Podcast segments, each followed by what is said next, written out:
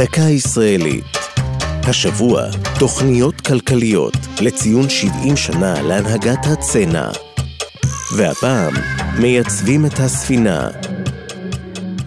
חוקרי כלכלה רואים בתוכנית העיצוב הכלכלי של אלף תשע מאות שמונים וחמש קו פרשת מים, שינוי הכלכלה בארץ לבלי הכר.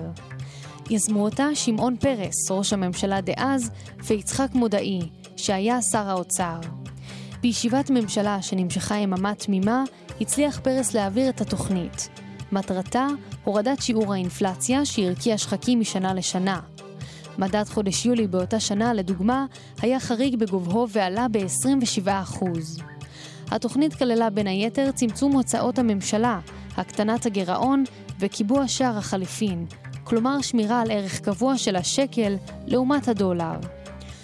התוכנית נשאה פרי, וקצב האינפלציה ירד משמעותית. מדדי אוגוסט, ספטמבר ואוקטובר של שנת שמונים וחמש כבר נעו בשיעור של בין שלושה לארבעה אחוזים, אבל שיקפו למעשה אינפלציה שירדה מיד לקצב של כ-שמונה עשר עד עשרים אחוז.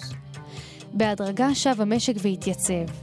הדי מהפך מורגשים עד היום בכלכלת ישראל החזקה, אם כי יש הרואים במדיניות החדשה העדפה ברורה של השוק החופשי וההון הפרטי, על חשבון השירותים הממשלתיים והביטחון התעסוקתי.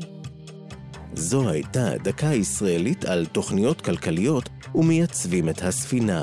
כתבה נועם גולדברג. ייעוץ הדוקטור אלכס קומן.